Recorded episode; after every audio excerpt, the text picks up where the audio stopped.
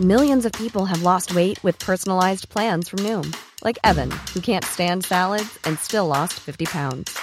Salads, generally, for most people, are the easy button, right?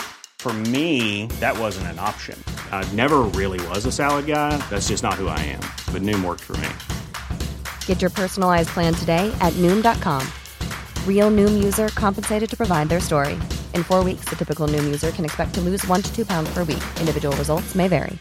I'm Sandra, and I'm just the professional your small business was looking for. But you didn't hire me because you didn't use LinkedIn jobs. LinkedIn has professionals you can't find anywhere else, including those who aren't actively looking for a new job but might be open to the perfect role, like me. In a given month, over 70% of LinkedIn users don't visit other leading job sites. So if you're not looking on LinkedIn, you'll miss out on great candidates like Sandra. Start hiring professionals like a professional. Post your free job on linkedin.com/people today.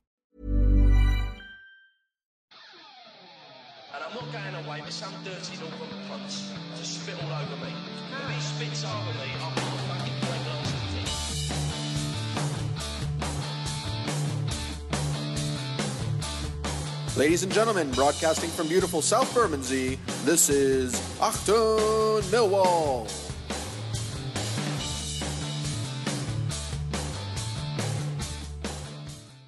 Hello and welcome to Achtung Millwall. Uh, my name is Harry Warren.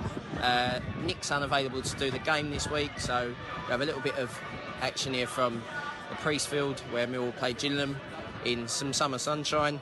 And the big news before the game is that Millwall have some injury problems, um, meaning that the team will be King in goal, Romeo, Webster, Hutchinson, Martin, Worrall, Thompson, Williams, Wallace, and Morrison O'Brien up front. So there's no Tony Craig and no Shane Ferguson due to injuries, but Lee Gregory is back on the bench. Two and a half thousand Millwall fans here today, making themselves heard just before kick-off. Very sparsely attended game from the Gillingham supporters. I reckon there might be collectively 3,000, 4,000 in today. It's not a lot really when you come to think of it, when Millwall brought two and a half thousand. 20 minutes gone. Um, quite an even game. Um, Millwall had a couple of chances, so Gillingham. Um, ex-Lion Lee Martin was brought down in the penalty area. Referee didn't give a penalty, didn't book him either, so we don't know what's going on now. Uh, but so far, quite an even game after 20 minutes. Half time here. Um, well, it's not been very, very good. Uh, the referee's been awful. Lee Martin, former Lion, could have been sent off um, for a tackle on Romeo, and if he had already been booked for a dive in the penalty area. Um, he's collected a few wanker chants from the Millwall faithful. Um, but yeah, other than that, Morrison's had a couple of chances, but Millwall have been poor in all honesty. Um, possibly the better side, but that's probably being a bit biased. Anyway, there we go. Millwall have just gone a goal down. A corner that was never a corner from where we're standing. King was pushed out for a corner and uh, given by the linesman, not by the referee, from the resulting corner. He made a point blank save and it, it fell to player in the box who's volleyed home. And Millwall 1 0 down with results not going their way. And need a goal from somewhere. An equaliser! Steve Morrison! Great play down the left hand, well, right hand side between basically three or four players. One, twos, inside shot by Wallace outside the area. Spilled by the keeper and a volley in by Steve Morrison. 1 1. Achtung, Millwall. Uh, hello and uh, welcome to Achtung Millwall. The home game against Northampton Town. Nick again isn't able to come to the game, so you've got me again. Um, no team numbers yet, just before the game. I'll let you know when I know. So here we go, here's the team to play Northampton with King in goal, Romeo Webster, Hutchinson, and Joe Martin keeping his place in the side across the back four. Wallace, Thompson, Williams and O'Brien in the midfield with Gregory and Morrison up front.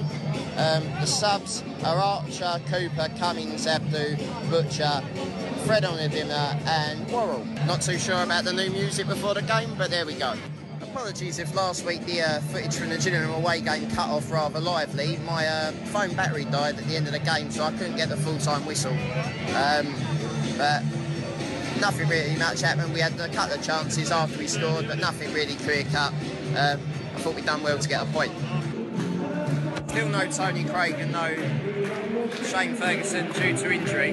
Um, with the game in mind on Monday, this is the easier of the two, supposedly. So if they can come back for Monday and weren't 100% fit for today, I think it's a good decision from Neil Harris. I don't want to put a book on this, but this is the third time I've done live commentary and live analysis from the game, and we've not won. Um, so I don't want to call it on, but I might be a bot, ladies and gentlemen. Here we go, kick-off. Northampton kick it straight out of play. Two minutes in. Goal kicker a clearance, half cleared. Just about wins it. Miller a chance. Gregory pressed the defender who played it back to Northampton Town's goalkeeper who took a massive slice at the ball, which luckily didn't fall for any Millwall oncoming players. Two minutes gone. Five minutes gone. Good opening five minutes from the Lions. A lot more energy than what they showed at Gillingham. Look like they're pressing quite high. Try and play the ball into feet. It's unusual for this season. Nine minutes gone. Aiden O'Brien's just hit a post from outside the box. I was saying that he'd shoot, to be honest. And uh, big ball greedy bastard. It was a great shot. Caught the goalkeeper unawares and smashed the inside of the post. A clear penalty just turned down by Millwall. Gregory absolutely smashed in the box. One on one with the goalkeeper, smashed by a player coming back round the side, and it's not been given.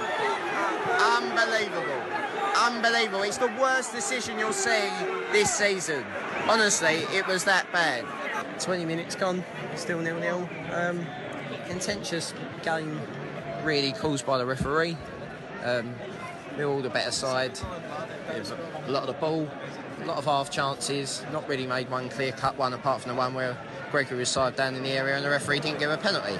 As I say that, Millwall win a throw in deep in Northampton's half, and the referee has decided to blow up for a sub already for Northampton. What a goal by Aiden O'Brien. I'm starting to take back everything I ever said about him. What a fucking goal. A one-two of headers with him and another Millwall player edge of the box on the volley from about just behind the penalty spot. Hits the bar and goes in. What a fucking goal. Goal of the season. Better than his one the other week, in my money. What a fucking goal. 27 minutes gone. What a goal that was. I, I can't. If you weren't here, you missed one of the great Millwall goals. I'm, I'm not. I'm not exaggerating that enough. 32 minutes gone. Northampton counter attack. Great save by Jim, uh, by King in goal. Really good save down to his right hand side after the nice work from Northampton. Nearly an own goal here with a fantastic save by King. Deflected, cross going towards the goal. Hutchinson deflected it, and from inside the six yard box, King's tipped it over somehow. I don't know, 35 gone. 2 0 Millwall! You wait there like buses! You wait for a great Millwall goal and you get two on the same day! Jed Wallace, what a fucking goal! Edge of the box, Steven Gerrard, Frank Lampard-esque. What a fucking hit, son! It stayed it. What a goal! Millwall are letting loose. Nick Hart, what a game to pick to miss! 38 gone. Northampton get a corner. What a, uh, the, the goals today have been brilliant. They're going forward, Millwall have been so much better than they were Saturday against Gillingham. Uh, chalk and cheese performances. If you said Millwall last Saturday were at the bottom half of the table, I would agree with you. Today they look like they're, they're a cut above this league. As I say this, as they're about to have a corner and make it 2 1. They've played rather well, better than some of the sides that have come down here recently, and they're 2 0 down, but they have played well. It's free. Aiden O'Brien sets up Jed Wallace for a third. All three of the goals have been good. First two much better than this, but this is more of a Millwall goal. Great work by O'Brien down on the left-hand side. Pulled it back to Wallace, who slams home. In injury time in the first half, it's Millwall 3, Northampton nil.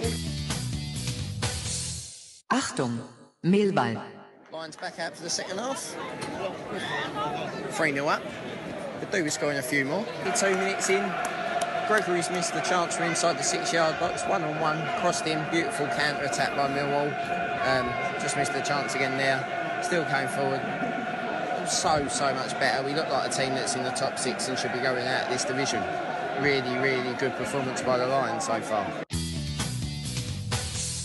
Achtung, Millwall. Um, basically, this is a quick um, summary of the game today. Obviously, um, you would have heard by now the commentary that I was doing on behalf of Achtung Millwall and uh, obviously of Nick um, Hart, who'd asked me to do it. Um, I stopped commentating or commenting on the game um, sort of 60 minute mark maybe um, as it became aware that there was an incident occurring above where I sit um, one row a couple of rows uh, blocks down sort of above me um, to the point where the club um, asked fans to move away from the incident. Um, uh, they were saying it was an incident at the time um, in block 19 which is above where I sit. The the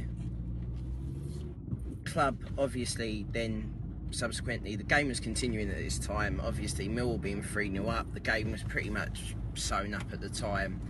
Um, obviously because of my position I couldn't see what was going on and very much was referred kept looking at uh, Twitter for updates and, and sort of general hearsay around the ground. I must say that the the atmosphere obviously clearly as three sides of the ground could see what was going on went like went completely silent and still. Very very eerie atmosphere. Um, obviously football became nothing. Um, realistically obviously football is nothing compared to the incident that was happening above. Um, and clearly, they must have been distressing scenes because even the even the players saw um, there was comments of such as that people were having CPR, um, or a gentleman was having CPR up in the up in the tier, um, which obviously scared people, um, or not scared people, but distressed people. Um, obviously I, I, stopped recording as I said and when it came to the end of the game there was a couple of fans who encroached onto the pitch when the additional time additional time um, was put up. The referee decided that there needed to be four minutes more despite there being um, notices put over the tannoy for people in blocks 18 19 uh, and 17 to leave the east upper and come down to the east lower I um, to to make space for more medical personnel. Um, obviously, this was this was adhered to, obviously as it should have been, and as it was, no doubt, by all Millwall fans involved. And Millwall fans came down. They were then asked, could all fans in the East Stand when the game is over, leave as quickly as you can, which you did. There was no rendition of Rocking All Over the World. It was obviously a very serious, um, life-threatening situation that um, someone was someone was clearly in. Um, a big shout out to the Northampton Town fans who were brilliant. They clapped. Um, they were 3 0 down and and, and clapped and cheered, tried to uh, blowing whistles to try and get the referee to blow up early, um, singing along with us to blow the fucking whistle, which the referee obviously didn't take. The, the people coming to the pitch to tell the referee, and within 30 seconds of that, the referee decided that enough was enough and the game was over. Um, a really strange way to end a 3 0 game, which had arguably two of the best Millwall goals I've ever seen. Um, I mean, definitely, definitely goal of the season contenders.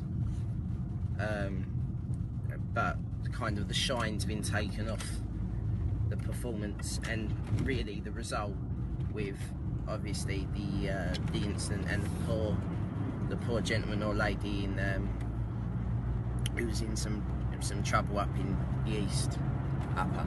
Um, from what I've heard on Twitter, she's uh, the person in general was um, has managed to get to hospital breathing under their own power, and obviously I wish her, as do I bet all the Millwall fans out there, wish her um, wish the person a speedy recovery and the best of best of health.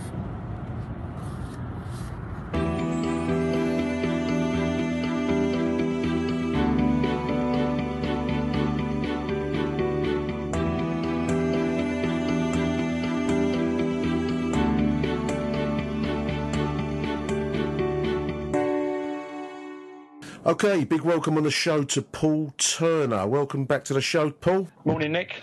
Nice to hear you. Yeah, yeah, and yourself. I think last time you and me spoke on the show was at, was at Charlton earlier in the season, so it's great to have you back. Um, yeah. No, I, I wasn't at the Den on Friday. I was midway between Cornwall uh, and somewhere north of the M4 because that was shut, but quite a dramatic afternoon's events, in, in all honesty, at the Den. And uh, as we were just saying off air, mate, the the football slightly overshadowed by um, you know by other events, really, wasn't it?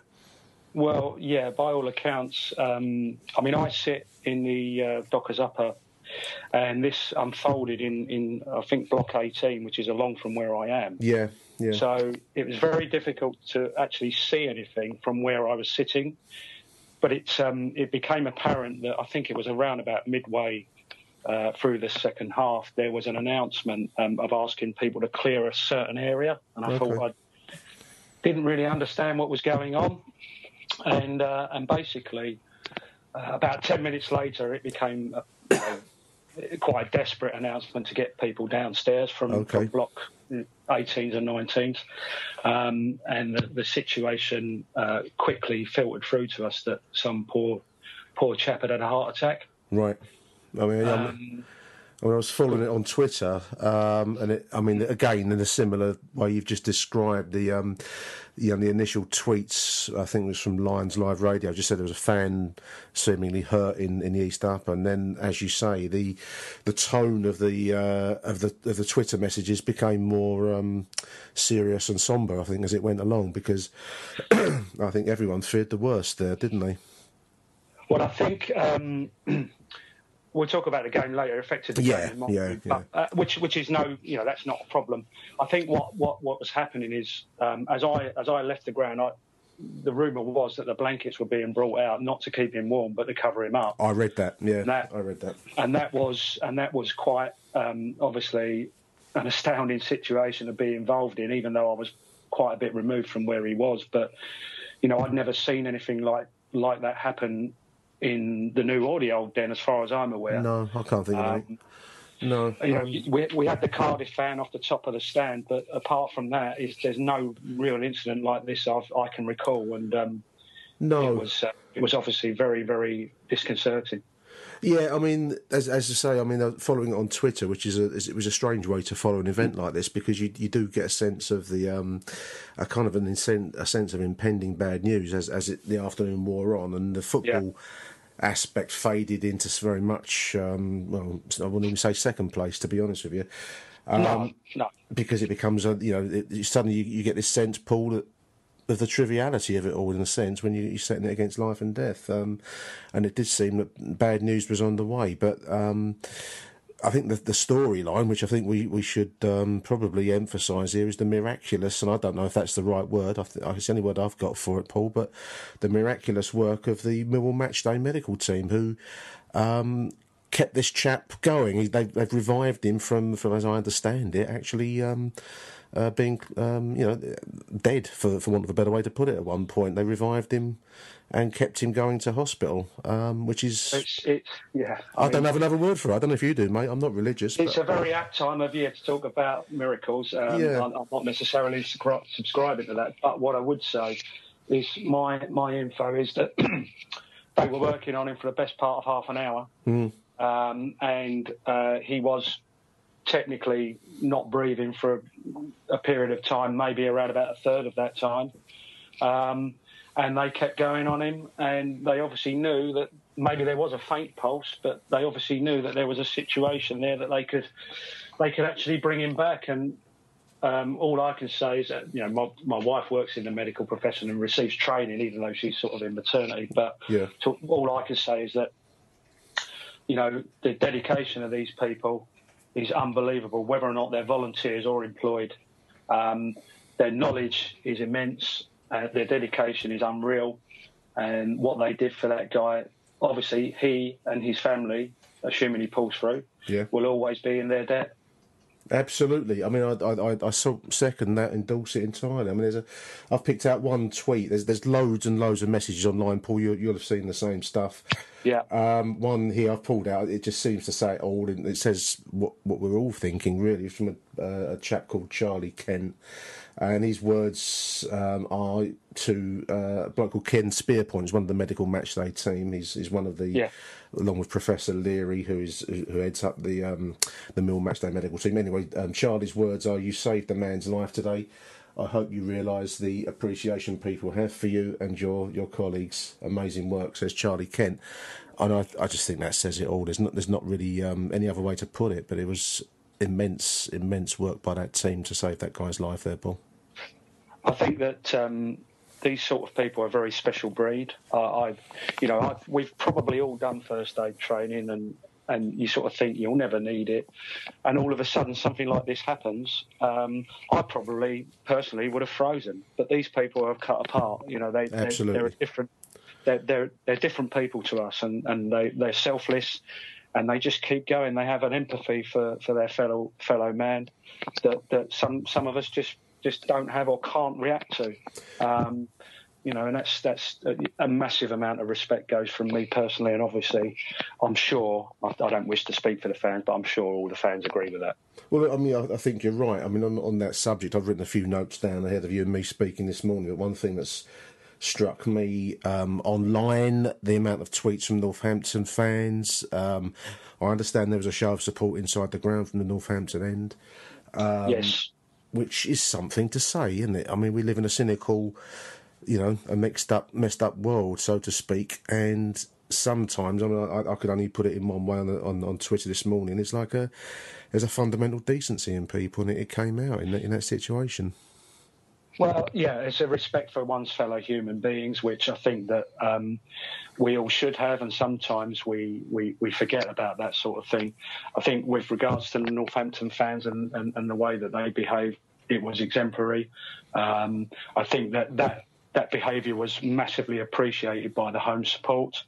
Um, and that's continued. I mean, I, I, I haven't really been a lot been around on social media too much over the last day Yeah. or so, but having had a look this morning prior to our conversation, it, it, it's continued, you know, on Twitter, on Facebook, and and I think that the clubs, the two clubs, maybe there's for for this reason alone, there's a little bit of a link there now, and you know, I'm not I'm not particularly against it. At the end of the day, um, they showed respect, they showed restraint, so did our own fans, and you know, someone's alive today that maybe wouldn't have been two or three days ago if none of these things had happened. You know, if people hadn't got out of the way quickly, um, and stopped crowding the guy. You know, there's there's there's there's lots of scenarios that could have happened, and they could have been a lot worse, frankly. Absolutely, uh, agree with that entirely. There's, there's two appeals online, two separate appeals online for fans that will wish to uh, donate. Um, one for the chap concerned. I don't know if I'm out of order naming him, but I, I, I think it's online, so I don't think I'm out particularly out of line. Yeah. But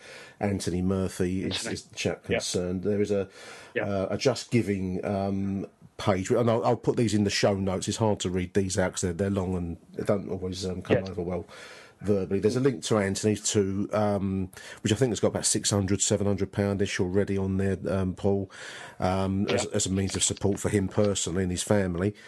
Um, we'll be posting that separately. I've already posted it on Twitch. I, I'm sure the um, that will be done by the AMS feed and and, uh, and others too. It'll get, yeah, we'll, we'll pick it up. It'll, Um, it'll get picked up. and the second one um, also for the um, for a charity called Basics. I hadn't heard of them. Um, I, my initial thought was it was St John's Ambulance that um, assist our, our matchday team. They, they do locally, not so much from the HQ point of view. I'm told, so we don't want to get too much into uh, St John's politics, but um, the the support that we are um, told is needed most is by a charity called Basics. That's all in capital letters. Uh, Basics underscore HQ on Twitter. Um, and there's another link on online to to um, you know supply equipment for the match day team or, or, as they see fit anything else they may or may not need. That's over eleven hundred pound when I looked this morning. So yeah. again, we'll give that a boost, Paul too. Um, yeah. Uh, the, the, generosity of Millwall fans, Paul, is, is absolutely incredible, mate. I, I, it never ceases to take me aback when when we get these situations. It's it's just so immediate and warm, and there it is. You know, for the club that get for the fan base that gets slagged as it does, there is that is the other side of the coin, mate, isn't it? It very much is. If anybody hasn't yet read the Michael Calvin book, Family Life, Death and Football, uh, just read it, and you get a you get a sense about what what this club, its players, its you know its backroom staff. You'll get a sense about what it's all about, really. Um, and you know, I'm for one, uh, I'm very, very proud to be part of it. And, you know, I have been, like you, Nick, for quite a while. Um, but we welcome all comers, don't we? We welcome we new and old. And and as I say, the, the, the family side of the club, um, we are, you know, we trot this out, the biggest small club in the world. everybody knows us. Everybody knows us. And we're part of it, and we should be proud of that. Well said. Well said. So we'll close that a little bit there. Thanks to the Mill Matchday team. Um, we've said it all.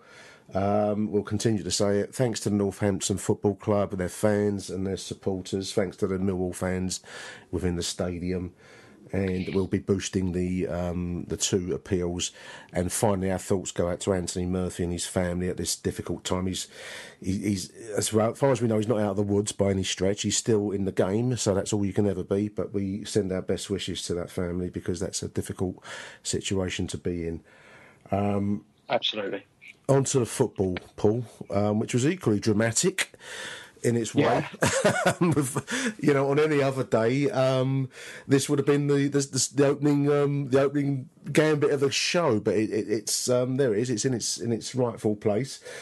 Um, yep. I've written down a fine win, um, overshadowed by a field events. But um, what a dramatic opening first half that was. well, yeah, I mean, I, I truly believe that, and, and again, you know, let's let we just talked about the, the, other scenario at the game and the situation with Anthony, but I, I, believe that had you know this game should have probably been the best win we've ever had at that ground. Yeah. In terms yeah. of in terms of goals scored, I, I I'm sitting there in the in the first half and I'm going right, should be six already. I mean, you know, well, um, this is what I'm not, I mean, one of the things I wanted to ask you about. Cause I've only gone by Twitter and I've only gone by the yeah. um, the the YouTube goals that you get on online. So yes. um, the dominance of the first half struck me. I mean, we've got an early chance for Gregory for pen, which I looked like a penalty on, on YouTube. I don't know how it was in yeah.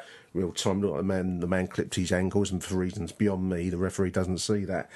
Um, no that would have been early in the game. Was it about in the first five minutes or so? Did that chance? Yeah, yeah. It was. It was. It was fairly early on. I thought it was. I mean, I thought it was a pen. It's. It. You know, again, like you say, real time. It's very, very difficult. The ref. You, would like to think the ref's Johnny on the spot, but um, and I don't think the ref was. I mean, I know people have had a pop at the ref. Yeah. For other reasons, but I don't think the ref was actually that bad. I thought he let the game go quite a bit, and I, I don't mind that because of the the era I'm from. Um, but as far as I'm concerned, I mean, you know, we went in 3 0 up. We should have been six or seven. I mean, one of the worst misses I've seen for a while by Gregory. Um, and and, and, I, would like, I know, you know, you've talked in the past with, I think it's Harry, mm. who can't stand Aiden O'Brien. Well, I want to come um, on to that. Yeah. well, yeah. I mean, I, have got a few words to say about Aiden O'Brien, and and you know, I thought it was a massively good performance in the first half. I think the only disappointment was that if you looked at the goal difference on the table between us as Southend at that point, yeah. at that point, we were in a position where we could we could have racked up a cricket score and and and matched got somewhere near their goal difference. Uh, do, do you think, I think it might be important. do you think the subdued atmosphere in the ground may have played its part there, Paul? I mean, would, I mean, obviously you can't odds these things, but would that have um, was there a flattening out of of, of, of, the, Yeah, of the stadium? I guess the- there would be. In the sec- yeah, in the second half there was, but but my point is, sticking to the first half, we, we, we could have been we could have been six up in the first half. So we've been I'm sure some sloppy. I'm sure somebody might counter that, Mm. in my mind, we, we, we, we were away. We could have packed up at half time. So, yeah, the, the second half sh- shenanigans over in block 18, 19, of course, you know, subdued the second half. But my point is, is that is that with with a bit more killer instinct, we could have been we could have been far and away in Fair the first half yeah. anyway. I mean, I know three 0 far and away. I'm talking about you know when you're looking at the end of the season. Five or six would have made a difference. Yeah, yeah. it could have done, yeah. Um, all right, notwithstanding that Southend scored four, um, but we didn't know that at that point, you know. No, no, Um, no, no. So, you know, but it, look, let's not detract away from a really, really good performance for, for, for at least an hour. I mean, it was it was brilliant, really good. Fantastic goal by Aiden O'Brien to open open the account yesterday. I mean, that was um, on in its own right. That would normally be a contender for one of the goals of the season, wouldn't it? Um, Yeah. A little bit of head tennis, and he caught it on. Not even the best goal in the game, but yeah, No. you're right. Um, uh, it was it was look.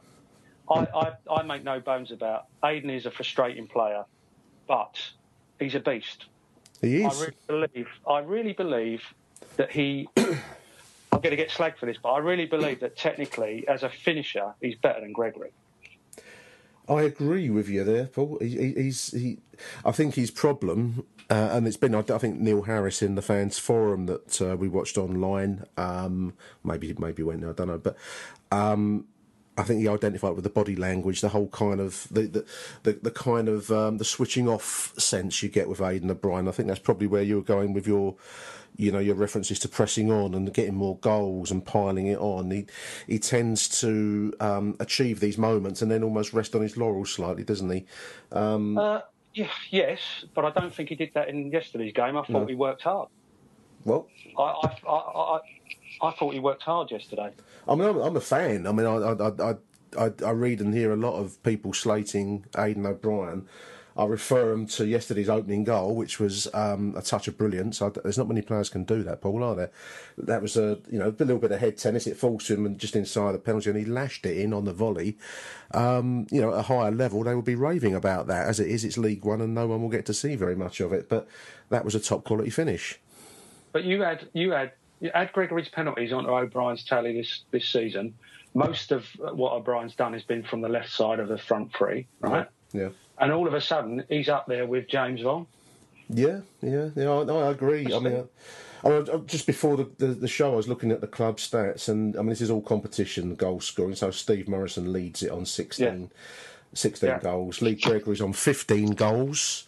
And then Aiden O'Brien's on 15 goals. The only thing that separates them, if you really want to be picky, and, and some do, is that Steve Morrison's 16 goals includes six assists to others. Gregory's 15 includes seven assists. He's, he leads the, the club table on assists.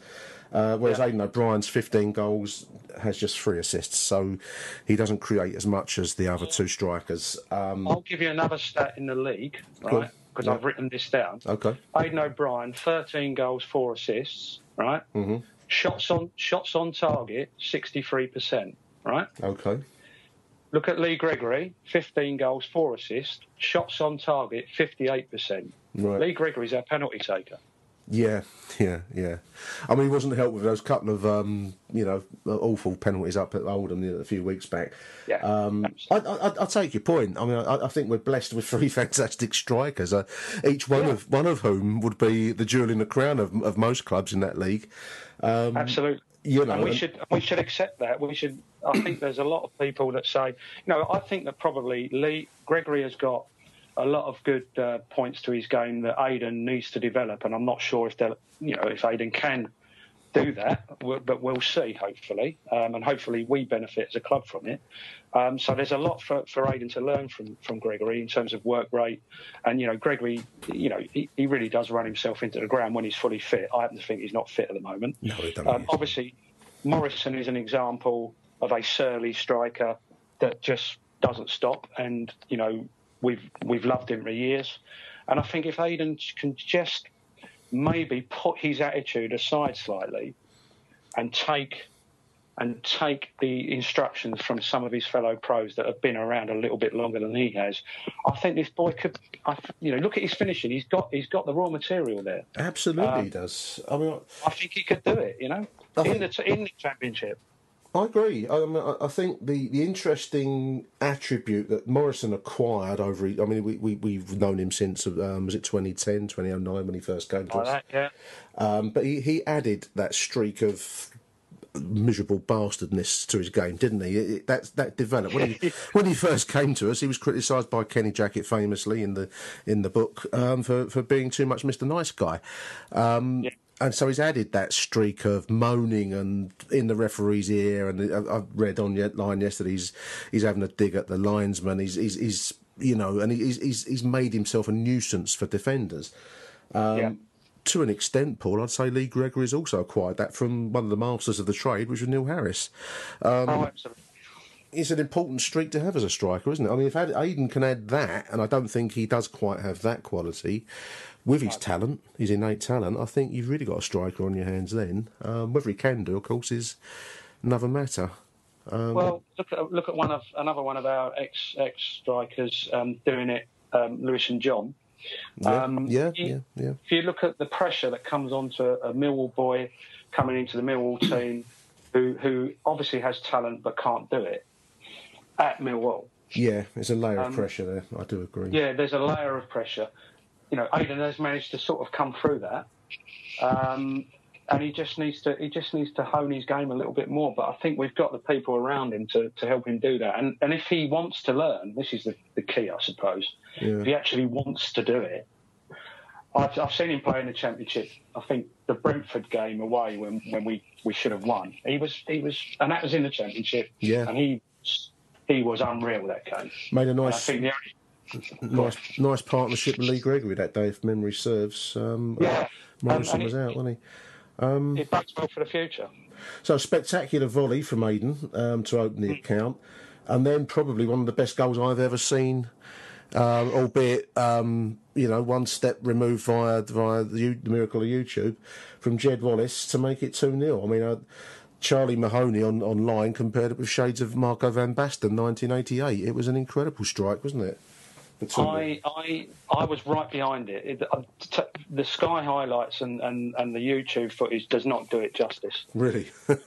No, I, I, honestly, it reminds me. Do you remember Uncle Les's long one at the Den? I can't remember who it was against, but he absolutely clouted it. yeah. I, I, I looked at I looked at it. I'm sitting in block 15. I'm behind it, and he's hit this ball, and it's it's bent into the corner, and I'm going. I, there's not a lot I can say about. it. I sat there a little bit stunned.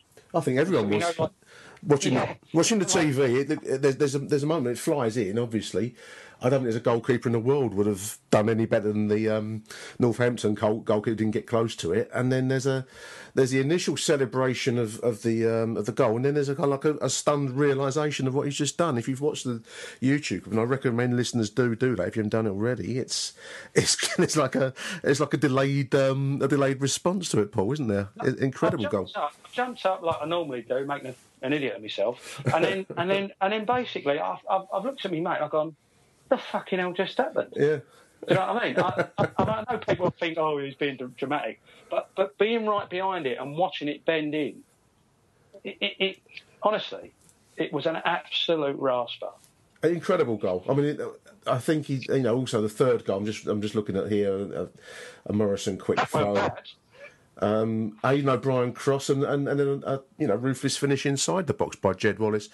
Um, what was his overall, performance like in the game, Paul? I mean, that, that, that, he seems to stand out on the on the, the selected highlights I've seen. Was it was it a, a strong Wallace performance overall, disregarding the obvious?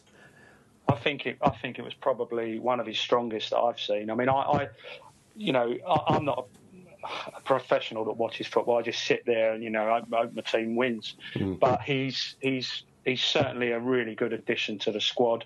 Yesterday he was, you know, he it, it was a very very um, very good performance. He he seems to have taken his time to come back in He does. to playing, to play well. I, I, I don't know why that is, whether or not he has had knocks and, and little niggles. But what I can say now is that if you look at where we are in the league, how many games we've got to go, and the prospect of, of playoff football, this is the player or one of the players that you really need to be coming into form right at this moment in time. Uh, he's, I mean, he's certainly he's certainly got the the ability. He's a creative player, and the fact he's coming into form at this moment in the season is, is it could be critical, couldn't it? I mean, three 0 settled it. Um, as you say, we could have pressed on and got more before half time. Perhaps a pity we didn't because um, just looking at the table here now, um, Southend did press on, got four goals, and as you say, the the goal difference. Um, may be critical at the end of the season. Um, we, are currently in sixth spot, uh, one one point yeah. ahead of Southend, but they have a, a far superior eighteen. Well, not far superior, six goals difference, a superior goal uh, goal difference to us. Um, big, yeah. big big game looms on Monday now. Then Paul, it? Up at Fleetwood, that's going to be yeah. Uh, it's a must, well, another must win. I think they're all must wins really if we're going to maintain this point difference. Well, they are, but you know, in, in essence, you know, that at one point uh, on Friday, you know, Scunthorpe were looking iffy. I think they were losing at one point, or, or we were, yeah. you know, and I, and I, thought, oh, you know what, we could. There are situations here where, you know, we could we could get near to them, but obviously they they came back uh, strong, and, and, I think they won that game. Um, yeah, Fleetwood becomes very very important. Obviously, I'm not sure how great our record is up there. No, um, we no. they they are they are right up there doing it. Um, but you know what? In the form that we were in on Friday, I, I believe we can beat anybody in this league. What a roller coaster season it's been, Paul, in both on and off the field. Um, I can't help but look at March and the slump. Uh, the, there was a slump after the Tottenham game, uh, and there was, a, there was a, the hype leading into it, the slump leading out of it. Um, yeah a lot of us said at the time it was a diversion, and so so indeed it was. Really, it's you know let's hope we don't look back and re- rue those um, those lost points after the um, the thumping we got at White Hart Lane. Yeah, it's also been said that the um, that the key fixture was the Leicester at home, because um, obviously we got through we've beaten the championship champions of England. Yeah, yeah. All of a sudden, you know, we're looking at a really, really big tie. Yeah. I mean, I, I was I was praying for Lincoln at home, you know, whatever it was. but, you know, we, we the prospects of and, and people of our vintage that have been before to Tottenham 27, 28 years ago. We thought, well, fuck me, we've got to go again, haven't we? We've got to go. Yeah, it's the yeah. last game at White Hart Lane, Lane for the, the FA Cup.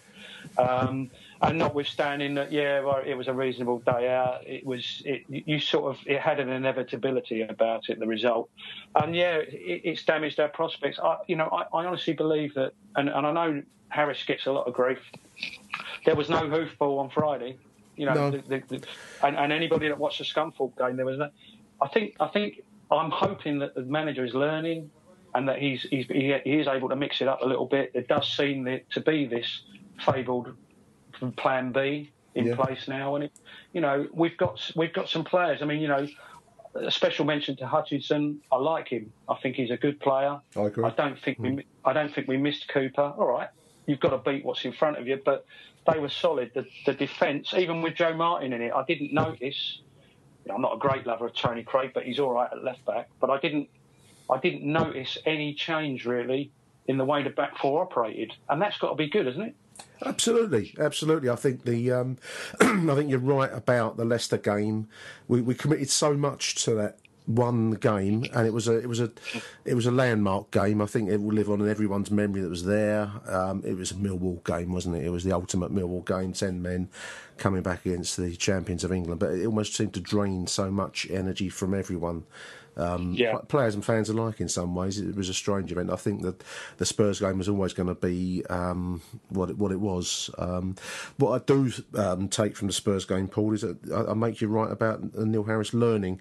He is a young manager, but I think he did learn from Tottenham's performance. I think that was a little insight into the levels that you have to aspire to. The wing play of Tottenham that day, the control, and maybe we're starting to see a little bit of um, consequence of that because maybe we're starting to see the exploitation of the wings and, and players starting to, you know, use their talent in, in, in, positions where they can be of danger. Maybe there's something good that will come from that 6 0 thumping.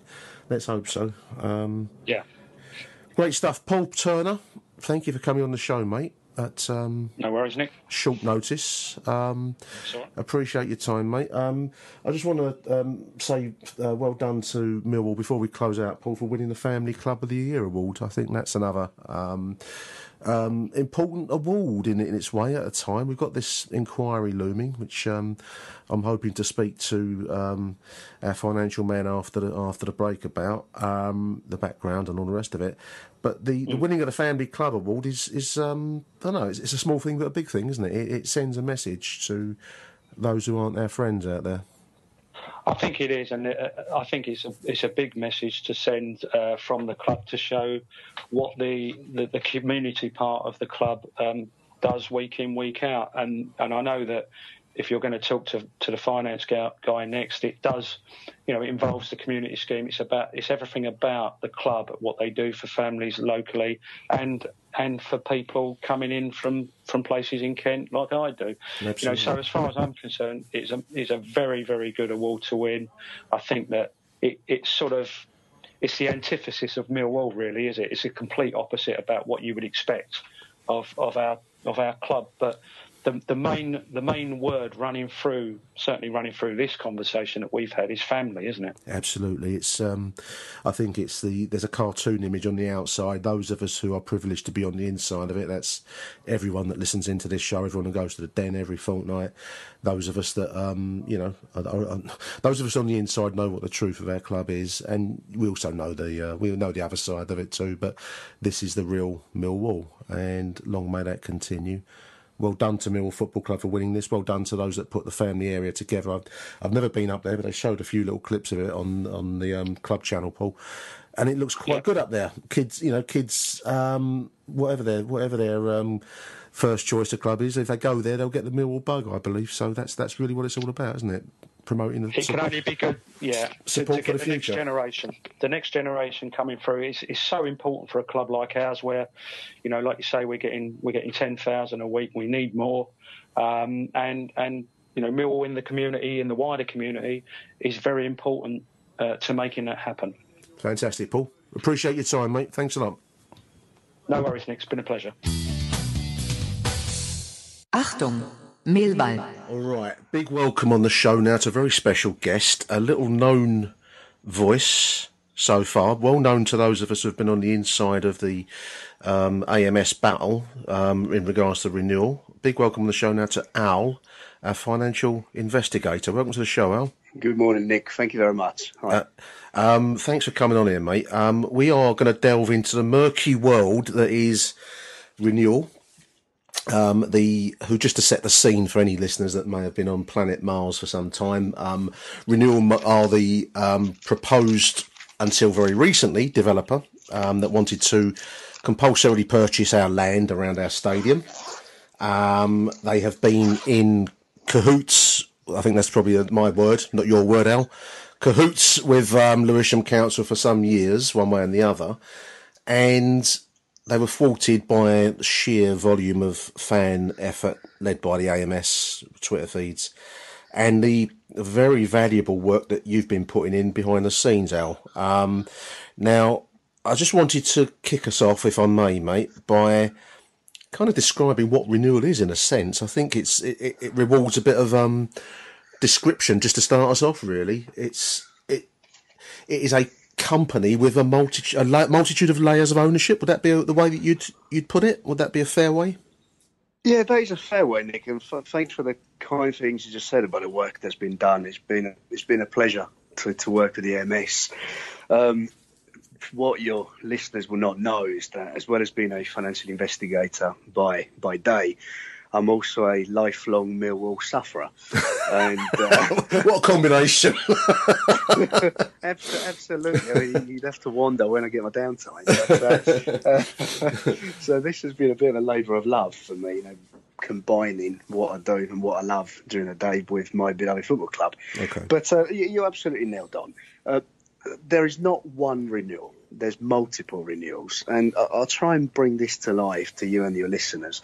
Um, if you look at the UK to begin with, there is a number of diverse renewal companies. Um, the earliest ones were set up in 2003 by what was then the former Mayor of Lewisham, Dave Sullivan, and a former fairly high-ranking official uh, at Lewisham Council, Mushtaq Malik. Yep. Um, it all starts around 2003, which is about a year after uh, Sullivan lost out to the well-known Sir Bullock for the. Uh, the much loved Sir Steve Bullock, current Mayor of Lewisham, of course. Yeah. Absolutely correct. Absolutely correct. And he started off as one of those fairly generic um, companies. One of the terms we use in the trade, and you, you'll hear this coming up more often, is it's corporate vehicle. Okay. That's the term I like to use. So limited companies, we call them corporate vehicle, and it'll become very clear why in a minute. But um, from one, effectively, what you have is a mushrooming of all different renewal entities, all based in South London, all based in the Lewisham area, um, with similar names. You've got Renewal SC, you've got Renewal Commercial, Renewal Greenwich, etc. Just to ask a silly question, and if I may, and forgive me because I, I don't come from this world at all. Um, I can understand why you'd have a company for a project. Why would you have a multitude of companies out? What what what purpose would that serve to have this mushrooming effect? Is is, is there a is is, is there a, the thought process behind it would be what in your opinion? Um, I mean, one other term that's often used is SPV or Special Purpose Vehicle. In Mm. other words, if you have a project, like you say, uh, let's say, for example, a development project where renewal is acting as the, um, I mean, I'd, I'd- love to use the word land banking, but I say, let's say land acquisition vehicle. Okay. You set up a different company. And I know that, for example, you know, one of the key findings that were pu- pushed out via the AMS Twitter feed was around Renewal Southend Yes, which is the yes, indeed. interesting special purpose vehicle that was set up for the purpose of acquiring and, well, on the face of it, redeveloping a um, Art Deco pub in Southend in Essex on the seafront. Yeah, yes, but Um, yeah. That's right. So, so, so to give a direct answer to your question, he's perfectly, he's quite a good, I say, quite decent business practice, if anything, to set up a different vehicle for each project. Right. And if you're looking at the multitude of possible development projects, even just in, the, in our little corner of South London, um, you can see that you know it would make sense to have a different company for each. And when you look at them, the ownership is pretty much always the same anyway. So there's nothing. There's nothing innately suspicious in that. It's it's a it's a it's a it's a fairly common practice in the business world to do this kind of multi-layered um, approach per project. Yes, absolutely, absolutely. Mm. And you can even argue they probably mitigate the risk because effectively segregates the funds being used for Okay, one project from another. So it's probably this is a good business practice. What is interesting is actually the layer that goes above the UK companies because the UK companies you've got about I think it was about ten or twelve. Um, some dissolved, some live, a bit of everything. Um, but what's interesting is that in two, between 2003 and 2005, the whole setup is fairly straightforward. Um, Dave Sullivan is very much the man, I would argue, in terms of ownership via shareholding. And you've got Mushtaq Malik. Uh, and of course, you must remember that the two of them have previous in business via service team, which is the giant that they built from the direct labour organisation at Lewisham Council. And Service Team was a company, or is a company maybe, I think it was absorbed, which kind of ran, contracted out services on behalf of councils. It was the Tony Blair era of um, subcontracting out traditional things like rubbish collection and um, various other estate services of that kind into the private sector. And that's where they made they made money from that, I believe, Al. They made quite a lot of it by the looks of it, because when you look at the purchase documents, and you're absolutely correct, Service Team was eventually bought out by um, international um, providers. Mm. Uh, I think that the figure that was that was being floated around was around the 350 million. Of course, not all of it went into their pockets, Mm. but you can still argue that it was built from a sort of local, almost ideology-driven, if you like, project. Yeah. You know, Yeah. introducing the pri- private sector into public delivery, um, into into what, what it was now. And, I mean, I think he had contracts with I think near enough every council in What, the UK. Wandsworth, I've read about one or two others, some some incidents in, in Barnet, I believe, and places that like that.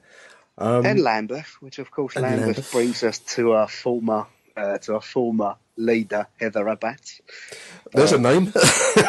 Absolutely. well, I think I mean it's probably just worth a pause there. I mean, we've already mentioned in the context of Renewal Sullivan, who um, was a director at Millwall Football Club, as well as being former mayor of, of Lewisham, um, and then, as you rightly say, the um, the subcontracted services under service team um, received some um, what can we call it? Um, so, some support, a largesse. I don't know what you want to call it, at Lambeth, via Heather Rabbatts, um, also former deputy chief exec at Millwall.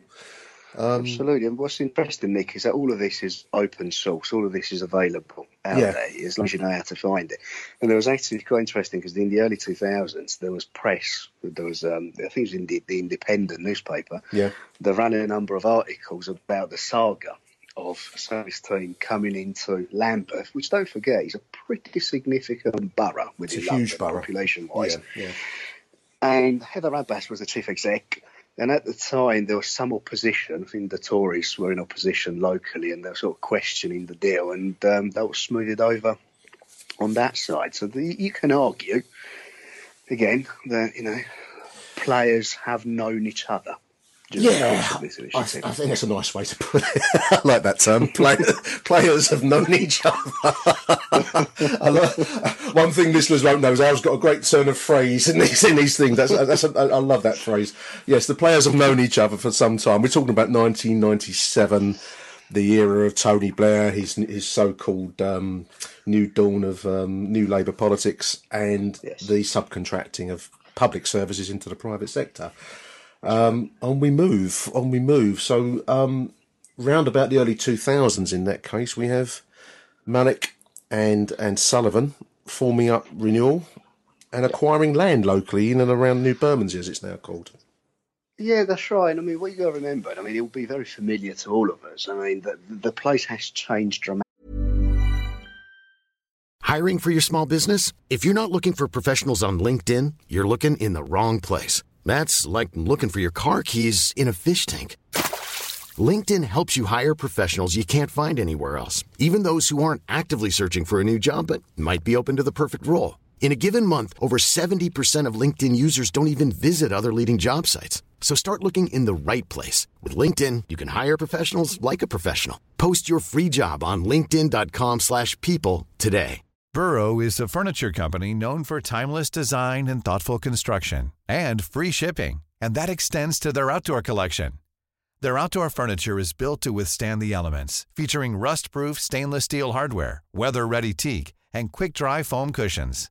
For Memorial Day, get 15% off your Burrow purchase at burrow.com/acast and up to 25% off outdoor.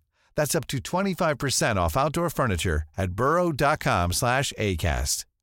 Hey Dave. Yeah, Randy. Since we founded Bombas, we've always said our socks, underwear, and t-shirts are super soft. Any new ideas? Maybe sublimely soft. Or disgustingly cozy. Wait, what? I got it. Bombas. Absurdly comfortable essentials for yourself and for those facing homelessness. Because one purchased equals one donated. Wow, did we just write an ad? Yes. Bombas. Big comfort for everyone. Go to bombas.com slash ACAST and use code ACAST for 20% off your first purchase. Dramatically in the Yeah, last yeah, has. you know 15 years. And although if you look at sort of renewals brochures, you, you can argue that there's so much more to be done. Um, in reality, the landscape has been dramatically altered in the last 15 years. So what they started doing was effectively buying up parcels of land in the uh, I call it the what, let's call it the New Bermondsey area because that sort of covers both Bermondsey and Lewisham Yeah. borough-wise, South Southern Lewisham. Um, what's interesting is that to begin with, this is very much what I would call a cottage operation. There's two people. Um, there's clearly some funding in the background, uh, but it's nothing to the extent of ambition that you see with New Bermondsey now. So almost working out of your back bedroom operation. kind of operation. Is that kind of idea? Yeah, exactly. It's one of those. What you got to remember is, I mean, land land values in London have gone up exponentially, especially since the early 2000s. Yeah. Uh, it all seems you, you've got to understand the context to understand what's going on here. But if you look at the time, I mean, parcel of land in SE14 at the time would have gone for probably what a parcel of land would go for well out of London these days. Yeah. So it was a different world commercially, but to begin with, it was very much a small business. And so you're saying earlier, what what could this be? Uh, if you have local know-how, like of course the likes of Sullivan and Malik would have, Mushtaq would do, yeah, yeah. that's right, and funding in the background, you know where to go to identify an opportunity. Greenfield or brownfield, it doesn't matter. You know where to go Yeah. and you then contact developer, sell it on effectively. That's why I said I don't want to use the word land banking, but you know you can argue that Yeah. there is an element of that. The, the Yeah. acquisition of land, wait for it to rise in value, and then sell it on without any any real effort in that. That's a, that's essentially a land bank, isn't it? That's right. That's Mm. exactly what it is, and that brings us to sort of the uh, 2005 development, which is quite significant when you Mm. look at it, because as I said earlier, that's when the acceleration starts. So in October 2005, and we know that because of documentation that we dug out in the Isle of Man, Yes. we know that in October 2005, a joint venture agreement is signed between Renewal, which at the time was, as I said, a Sullivan and Malik operation, and Jack Petchey, Okay. the well-known multi multi-millionaire, yeah. correct developer, former Watford FC owner, Man of charity. Man of charity. Absolutely, the foundation. So this is a massive. That's a pivotal point in the whole history. And I think October 2005, whenever somebody will look back on this, Yeah. has to be crucial because at that point, what you've got is an operation that, frankly, you and I, Nick, could have set up Yeah. with local knowledge and a bit of funding. Using your back So- room, basically, yeah. Yeah. That's right. Suddenly, entering a formal arrangement with a multimillionaire with development knowledge, background experience, pedigree, if you like. And So- that's where it all goes downhill. I mean, presumably at that point, a foundation, an operation like Jack Petchey would be looking at um, South Bermondsey, I'd maybe we could use its real name, um, a, a little island of um, semi-industrial, semi-derelict land in a city that is slowly but surely becoming this world city we call London now.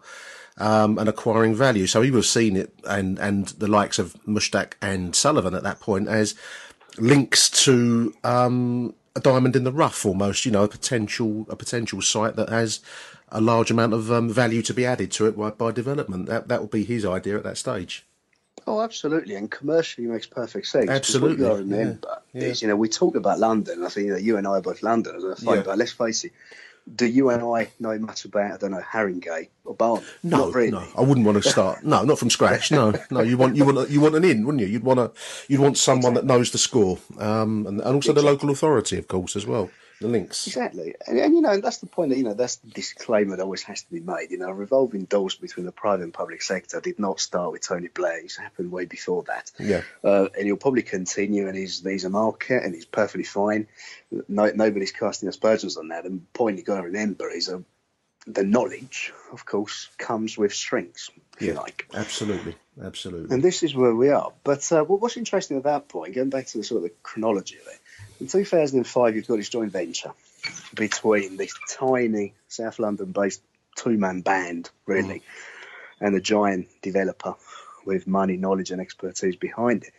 Um, shortly after that, well, actually, 30 days after that, um, the British Virgin Islands come into play. Okay. I was waiting for us to leave South Bermondsey and land in the sunny climes of the British Virgins. Here we are. Well, there we have. Yeah, absolutely. I mean, the British Virgin Island, beautiful place in the Caribbean. Absolutely. Uh, they, um, for a number of years, they've been one of the centres of offshore finance, and this is now becomes crucial to Okay. the whole to the whole issue because offshore now really comes into play. Um, the British Virgin Islands is a British territory. It's very small, um, limited natural resources, and a very developed financial sector. And one of the key aspects of it is the company formation industry. So, let me take you one step back. You know what I said earlier about corporate vehicles? yes. That's what a BVI and the Caymans and the Seychelles and Panama and Right. Belize Okay. and the Isle of Man and you name it do very well. is to provide company formation and management services. In other words, let me, let me just try and put this into a context. Let's say you and I go into business. Mm-hmm. Yeah. If we do in the UK via a limited company, all of our details become public. Right. Everything becomes public. Via Everybody Companies House, yes. Correct. Been looking at that a lot, haven't we? Absolutely. I think a browser history takes us there naturally. But, uh, you know, what, one thing that we should be quite proud of, you know, in, in, in our country is the fact that our corporate registry is incredibly transparent. Absolutely, it's an amazing thing. I've never really looked at it before, but I've looked at it a lot since we became involved in this thing, Al. And um, you're right, it's it's public source information, and there's a lot of detail in there, isn't there? Absolutely. And, and you know, go, go to my example. If you and I set up a company here, all of our details become public. Our birth, our year of birth, our location, Address, company name, yeah, yeah, exactly, filings, annual filings, accounts. Yeah. What happens in a lot of offshore jurisdictions or privacy jurisdictions, as they're sometimes referred to, Mm. is that the same depth of information is collected, but is not made publicly available. Right. So there's the that's the difference between the two jurisdictions. That's the crucial one. There, Mm. there's others, but that's the main one. So you and I set up a corporate vehicle in the UK, everything becomes public. Mm. You and I go to BVI or Cayman or Seychelles or anything, and there is a sort of there's there's there's a gate between an Mm. investigator and a researcher and the information, and it's not always accessible. Now, I'm the last of the financial investigators left who's a defender of the offshore system because I don't think he's intrinsically bad. Right. Okay. That's an interesting interesting viewpoint. I've I've heard it from other people too, but I'm, I'm intrigued by that. That's that's interesting. I think that there's there's times in life when privacy matters. Okay. If you look, for example, at the for example the scientific research industry, um, there's obviously ethical considerations into play. Mm. Sometimes there's religious considerations. Sometimes there's good reasons why. For example, you, you as a owner and director of a research company would not particularly want your name to be out there. Yeah, no, I, I get that.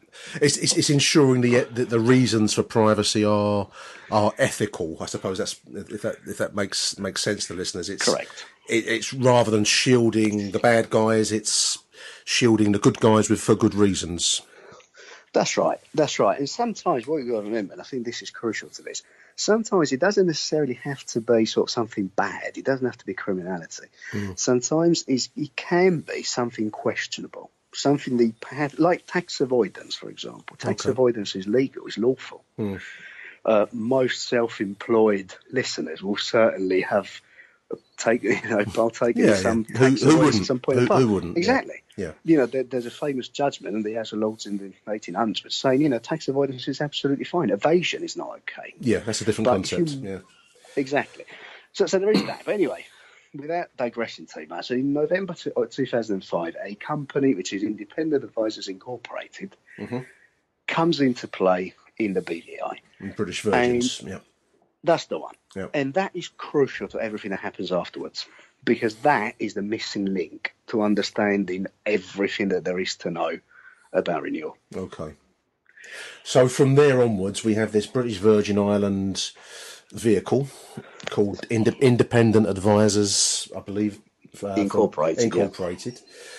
We then, at the, I'm just as just as a side issue, just to digress slightly. We've got 2005. We've got Dave Sullivan still sitting on the board of Millwall Football Club. He's still a director at that stage.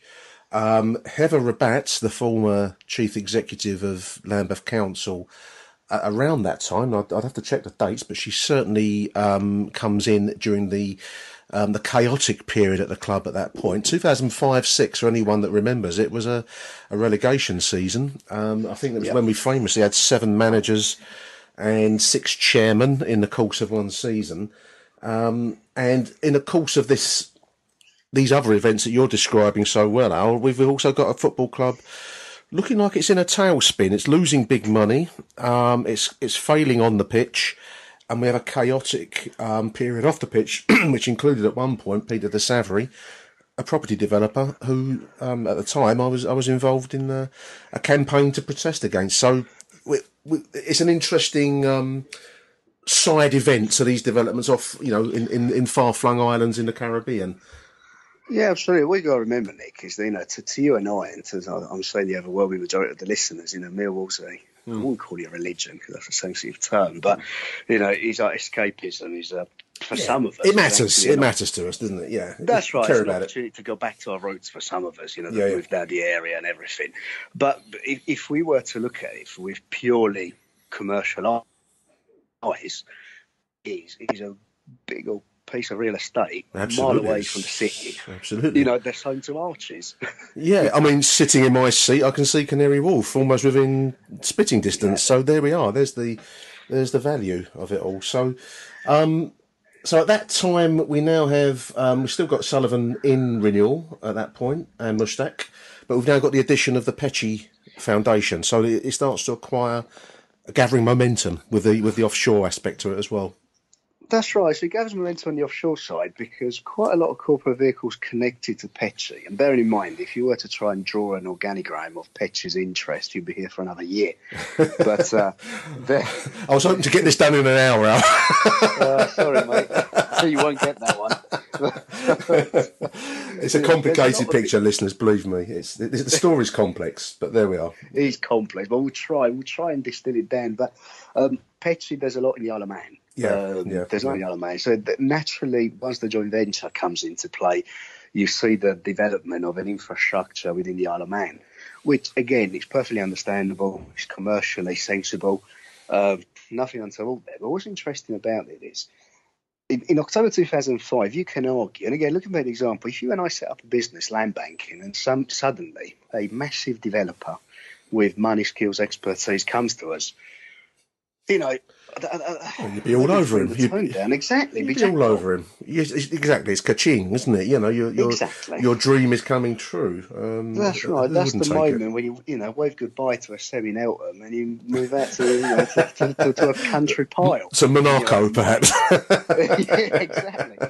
Um, but, uh, but bizarrely, less than a year later, Sullivan steps out of it.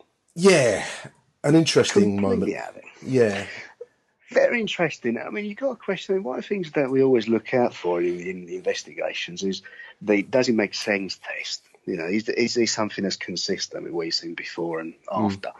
Um, you know, like I said, a two man band with local knowledge, bit of lane, some financial backing, but presumably not an awful lot of it, given scale. Certainly gets gets involved with this huge developer.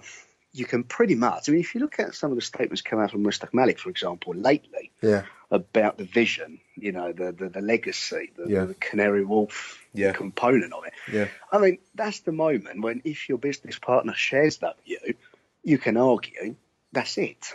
You know, that's the time to really get Sullivan stuck has. I mean, in some of his interview, I think he, he gave a statement. It wasn't an interview. I think it was either with South London Press or um, uh, it might have been the Southern News. I, th- I think it's the SLP. Um, about that moment where he mysteriously steps aside from the renewal that he's helped to create with Mushtaq. Um, he, he, he said he didn't share Mushtaq's drive and ambition to become the new Olympia and York, the developers of Canary Wharf all those years ago. Um, and he felt it was it was better to um, step away rather than almost be a uh, I don't know you know a, a load on on Mushtaq's back at that point. Um, it's an interesting way to, to, to view it. It's almost selfless in a a Mother Teresa way, uh, isn't it? When you're looking at the the, the the millions and billions that the development could be worth. Well, I mean, look, it's, it's not for me to approve or disprove what he says or what his feelings are, but I would point out two facts. Number one, uh, Dave Sullivan didn't stop dabbling in property investments and development afterwards Mm. because he got involved in a number of initiatives in the southwest. Devon, uh, believe one of you was South Wales. Yeah. Um, he, he was involved in a company in the Czech Republic. Um, it- you know, I, I'm not questioning ambition or lack of or excess of, but certainly that was not the end. And th- there's also evidence of Dave Sullivan having been continuously involved after 2005 in South London as a consultant to a number of local developers, Deptford, Hither Green, that sort of area. so far as we can tell, he steps away at that point from renewal and becomes Mushtaq Malik. um, in in con- in conjunction with um, the offshore ownerships. That's where it becomes interesting. Hmm. And, and I'll tell you for what. I mean, the, the, the corporate vehicle and the BVI, we don't know. We've got a certificate of incorporation. We know when it was set up. But we don't know who the owners are because No. we've never seen the shareholding registry. Um, what's interesting about it is that Dave Sullivan sells his shares to the BVI vehicle. At the time, I would argue, and again, happy to go on record saying this, but it's purely speculation. I would argue that however much money he got as a result of that can't have been an awful lot because there wasn't an awful lot of assets within Renewal. Right. So whatever was paid out to him can't have been a massive amount. Certainly couldn't have been what he could be looking at if New Bermondsey went ahead. Um, at the time, the BVI company was actually registered and addressed in Switzerland, which the, you know begs more questions, if you like. Yeah.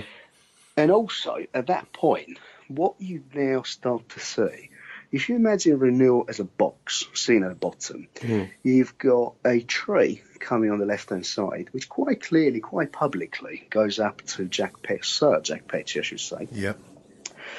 And there's also press about it, the Evening Standard and the specialist press and all the rest Yeah. No secret on that front. Yeah, I agree. No, none at all, none at all. On the other side, you've got a BVI vehicle Yeah. of which precious little, if hardly anything, is actually known. And this is where the that's where my concerns are. Because right now, we don't actually know much about it. I know we've got statements. For example, there was a famous email back end of last year, December, I believe it was, Hmm. between Mushtaq Malik and Barry Quirk, The uh, CEO chief executive of Lewisham. Yeah, yeah. That's the one. Um, where Malik says, you know, the BVI vehicle is controlled by my family Mm. trust set up in my late teens, and he's born 55, so he would have been around 70, between 72 and 75, really, Yeah. that that could have happened. Um, and that's it. Now, per se, there's nothing wrong with it. Yeah. You know, having a BVI vehicle controlled by a trust is actually, I believe, the most common incorporation type in the BVI. Nothing untoward about it. It's perfectly acceptable. The question is, what type of trust is it? You know, is it a trust where assets, monetary assets, land assets, whatever type of asset you can think of, went in in the 70s and then matured and now effectively enable uh, the Malik family to be almost 50 50 with Jack Petchey, hmm which is quite an achievement, I'd argue. Yeah, I'd agree. Yeah. Or is he a trust that allows for third party investment within it? Is that a unit trust, for example, where third parties like you and I, and is usually not you and I, because I think No. neither of us would fall under the high net worth individual tag. No, But, uh, sadly not, mate. No, sadly not. investors can go in and, you know, invest into the business because that would be a completely different setup. So, just to clarify for listeners who may be feeling a little lost here, in the British Virgin Islands and places like that, you can have your, your, your company, your vehicle, as we've called it, and that ownership there is is shielded, and there's a privacy law, but it would enable ownership there to be via other other companies, other from other places. Whi- Which we would never know. And there's, there's a new guest on the show there. Who's that? that's, my, that's my boy who decided to Come on in. What's, what's, what's, what's your little boy's name? Come on now. two of advice. Is Ellison. Alice, Alice and little girl. Welcome to the show. Alison. So, um, that's where it gets potentially, and I think that's the crucial word, Al, because we don't know and we, we're not in a position to make allegations. That's where the ownership potentially gets murky, doesn't it? Via those Yes. routes. Yes, absolutely. And that is a crucial question that needs to be answered at one point or another. Because when you're looking at investment, that could be any type of investment. And of course, if you're looking at a scale of what is being proposed in South Bermondsey, that inevitably requires a lot of money to Mm. be available in the background.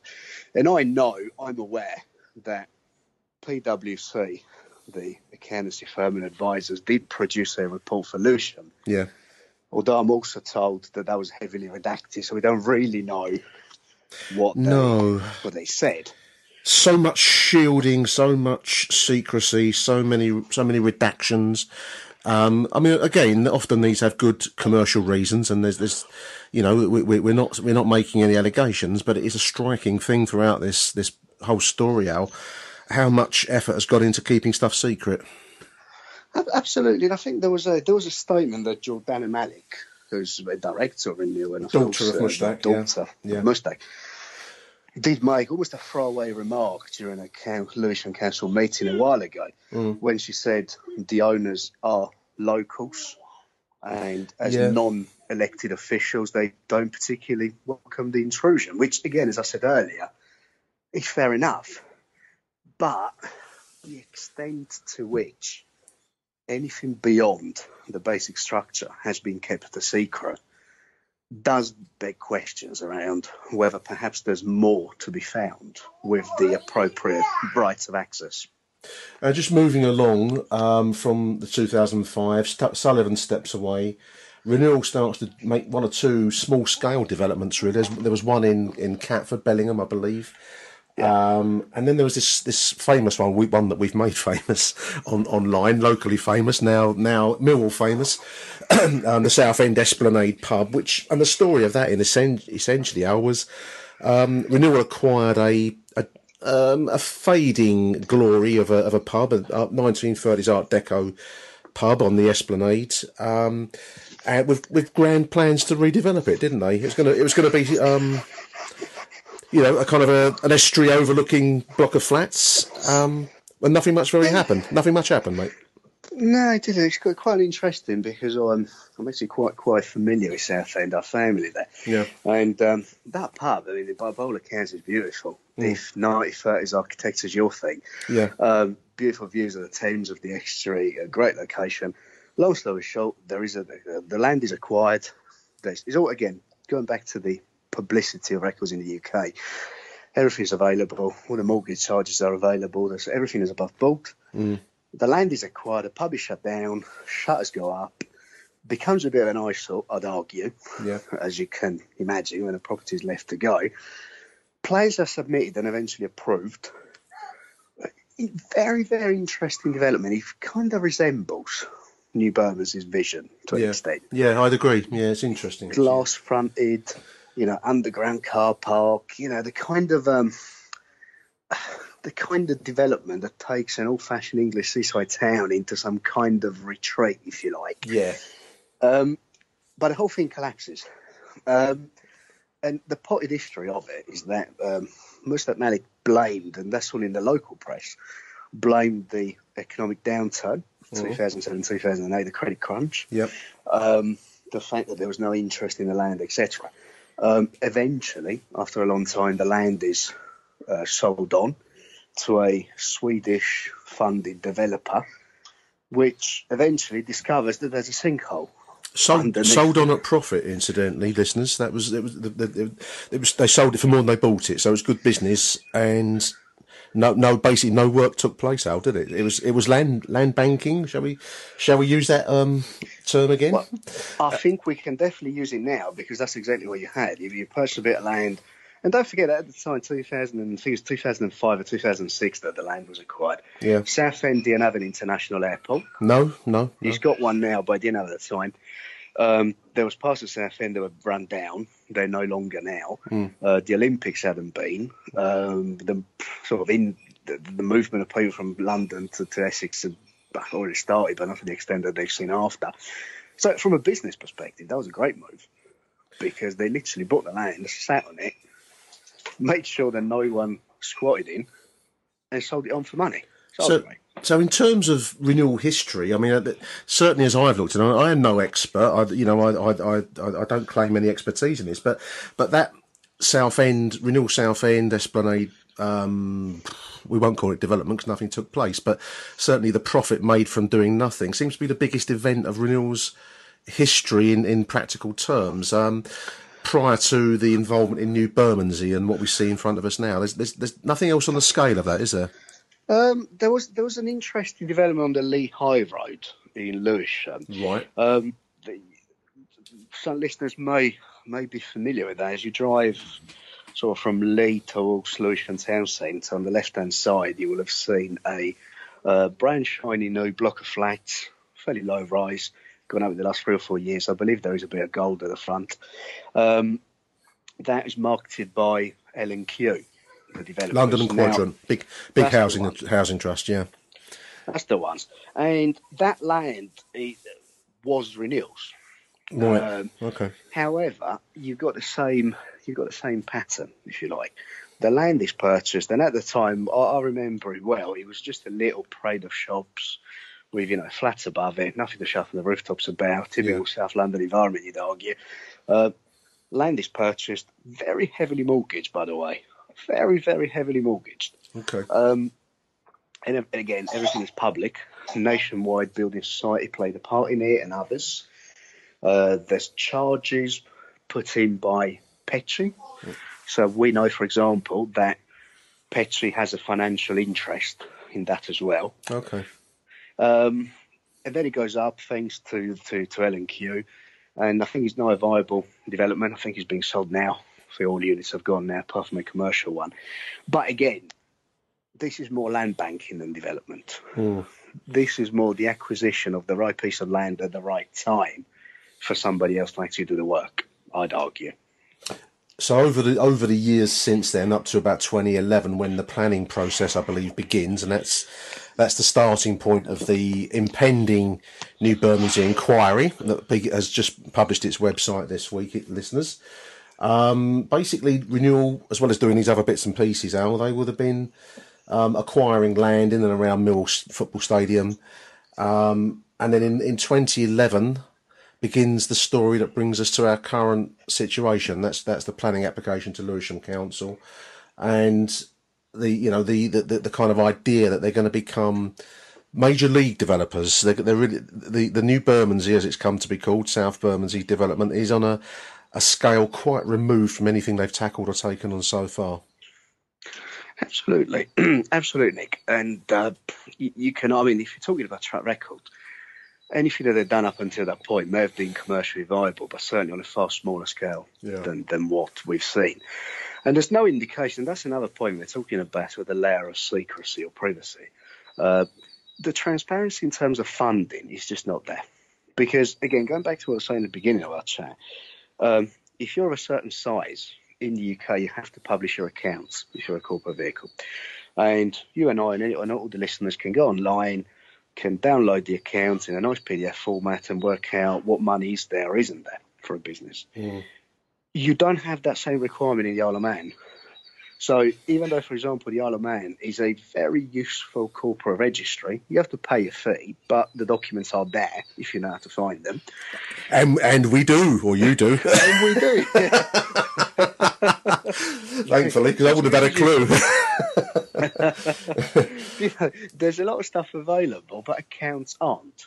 Right. So you know who the shareholders are, you know where they live, you know their names, you know their dates of birth, you know the incorporation, you know all the addenda, etc. But you don't see accounts. BVI is exactly the same, um, and that's a crucial part because when you're looking at South Bermondsey, New Bermondsey, call it what you like, uh, the running costs are significant. You know, there's been a lot of land acquisition around the area.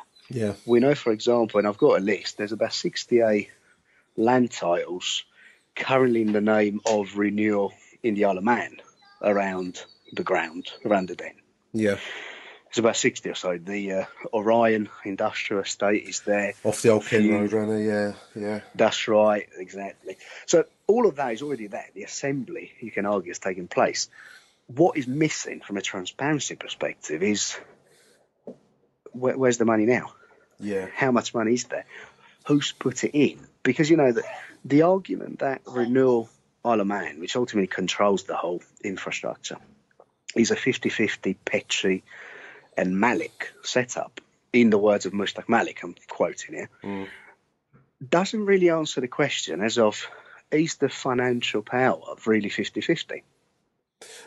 The Isle of Man. I mean, some of the, one of the most interesting documents that um, you've you've dug up for us, Al, I think is the um, the list of directors of Renewal Isle of Man, one of the many um, vehicles. I knew you'd say that. Yeah, well, I've been itching to say it all, all through it. um, it's a very interesting document, isn't it? I mean, um, and I don't think it was a, a, document that anyone ever expected to see the public light of day, um, for a number of good reasons. One of which is that Mushtaq Malik lists his home address, interestingly, as um, Monaco, south of France, the tax haven, uh, you know, um, uh, home of millionaires and billionaires. Um, a, a, famous retreat for former Lewisham employees. Used to be Eastbourne. well, there you go. Now it's now it's Monaco on the south of France. Um, so that in itself um, is interesting. I, th- I, think that's probably a, the best word I can use without um, going too far into the. Uh, the you know, speculative realm. Um, so Mushtaq has his home address listed in Monaco, which is not, nothing illegal about that, but there it is. Um, and then two rather interesting names also sit on the board of Renewal Isle of Man, Al. Um, Mark, yes. One Mark Angst, as in the Correct. As in the German word for anxiety. Strange, and it's, it's really odd, odd double. Uh, I know in literature they say you should always choose your names carefully because they always put other images in your mind. So Mark Angst, which is the German word for an unnamed anxiety, and another odd name, Diana Brush, as in Correct. as in Basil. Now these two Correct. these two people are very interesting. Um, owner is a, Mark is an owner of Gestrust SA, a Swiss financial um, company. how would you describe Gestrust in, in your world, um, There's there, there's many faces to Gestrust. There's a fiduciary company, there's a company formation business, is a is an advisor to the high net worth individuals of this world.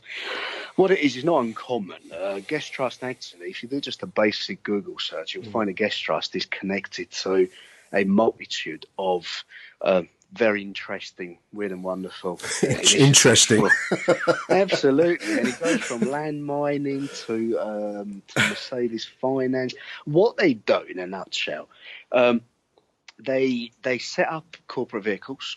Okay. So, for example, the fact that I said earlier that the BVI company was linked to a Swiss address, which happens to be Gestrust's HQ in Geneva, yep. kind of confirms that. So they have the ability to set up companies anyway. They can manage trusts, which again brings us into the realm of trusts. Who, who lies behind renewal? Yeah, yeah, yeah. Exactly. And they also offer nominee services. And what a nominee is is effectively a somebody that lends their name to someone else for appearing on a public registry. Okay. So you know, I was saying earlier about privacy and the fact that some some of us may not necessarily want to be uh, publicly recognisable. One easy way of doing that, and you can actually do that in the UK if you wanted to, mm is to buy nominee services, meaning that if I was to set up a company and didn't want my name to be publicly available, I'd go to the local Gestrust and say, I want a nominee. Normally comes to about, about around thousand, in the thousands every year. The nominee lends their name, their passport to you. There is a document in the background, a power of attorney document, where effectively they sign off all authority to me. Their name is publicly available, but I'm the one that makes the decisions. Could, it's an unusual world for a local authority to move in, um, but I, I can see. I, I, I can, it sounds on the fringes of um, probably on the right side of legality, um, but it sounds fringe. Is it, is it fringe in your experience? Possibly, possibly. I mean, again, there's this is something that's often used in context. Where, for example, if you look at the adult industry, I mean, what images am I conjuring up on a Sunday morning? But uh, if you the conversation's taken an unexpected turn, but yeah, the adult, the adult industry, okay. if you look, for example, at the adult industry, you know, the, the, the, the owners, the beneficial owners behind some of those websites and publications may not necessarily want to be publicly associated with it. Yeah for a multitude of very lawful reasons. Yeah. Um, and that's where nominee services become useful Valuable. because effectively, you know, to the casual observer who does a quick search, a completely random name comes up, and the real owners are sitting in the background without exposing themselves. So you can maintain your respectable face whilst potentially earning money from um, Babe Station or something, some- something of that kind. Not we're not going to slag off Babe Station because I know there's a lot of fan, fans out there. Um, exactly. okay. so, so, so there, there is a perfectly lawful side to it. Of course, there's also the, the, the potential misuse where you can have a nominee there that's covering up for somebody that perhaps shouldn't be there, so to speak. Okay. Now, what's interesting about it is that Brush and Angst are uh, senior. I I believe Angst is actually the owner. I believe he is, Brush yeah. is a senior Yeah. senior employee of Gestrust. Now, if you do a random search for them, you'll find them everywhere. I believe that between the two of them, they've got over 100 directorships in the UK, clearly Yep. as nominees. Yeah. Uh, Brush appears in the United Arab Emirates, appears in New Zealand, uh, Vanuatu. So, so, you know, nothing, for, for those of us that have worked in offshore for a while, there's nothing untold about it. Mm. You know, you, you just know that you're going to find these people. What's interesting about it is that the Isle of Man document shows two directors there that are consistent with a relationship with Petchey's empire. Okay. You've got Mushtaq of Monaco uh, sitting there as a director, and then you've got Angst and Brush Hmm. as directors. Now, and you have to follow my flight here. What you always get with nominee services is the ability to use the same names for interests controlled by your company. So let's say that your BVI company is just an investment vehicle that's got multiple companies in other places. Behind it, yeah, yeah. That's right. You can get nominee directors such as Angst and Brush to Mhm. fund those companies everywhere. Okay. And your name needn't be there. Okay. So, So that they will que- do your bidding, basically, don't they? They will act on your right. behalf. Yeah. That's right. So Okay. thanks to the power of attorney document, you are pulling the strings in the background, but they are the public name. So when people like me go digging, all we find all we find is the same names that we've always found. Okay. So my question is, if you were Mushtaq Malik and you were paying Gestrust to maintain your trust, set up the BVI, and don't forget you have to pay quite a hefty sum every year to maintain. BVI I would imagine you would do, yeah. I can't believe Angst and Brush come cheaply. No. That's right. And you were paying for that. How would? Why would you then remain a public figure Yeah. together with them? Don't get me wrong. It could be, and again, we're going back to the lawful side of it. Yeah. It could be a perfectly legitimate reason that you just want to be there, or you have to be there, or you want to be a director, Yeah. or, and again, I'm absolutely straying into the speculation territory here. Go on. what you could have had is a scenario where perhaps they are representing someone else. Well, it's an interesting angle, and that's that's that's that's the. I mean, no one, no one's in a position to point a finger or to say anything. Or, you know, there is there is no proof of anything here, Al, is there? But that's a potential, and that's a potential that would worry me if I was um, a low level local councillor, a mayor of a of a, a, a borough in South London. And I'm looking at this, and I'm seeing the, the, the associations of Mark Angst and Diana Brush. Anyone can do this on Google right now. Type in Mark Angst, Diana Brush, Gestrust SA, and see what pops up. Because you'll swiftly come to a French corruption scandal. I, I've been bashing it away on on um, on the internet, um, and that featured them. I would imagine here as, as nominees on behalf of a corrupt French politician, um, that whether to their knowledge or not. That's that's right, which explains exactly. So just one second.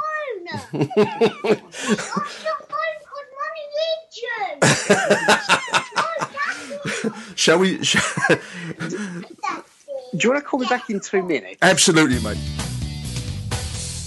Achtung, Millwall.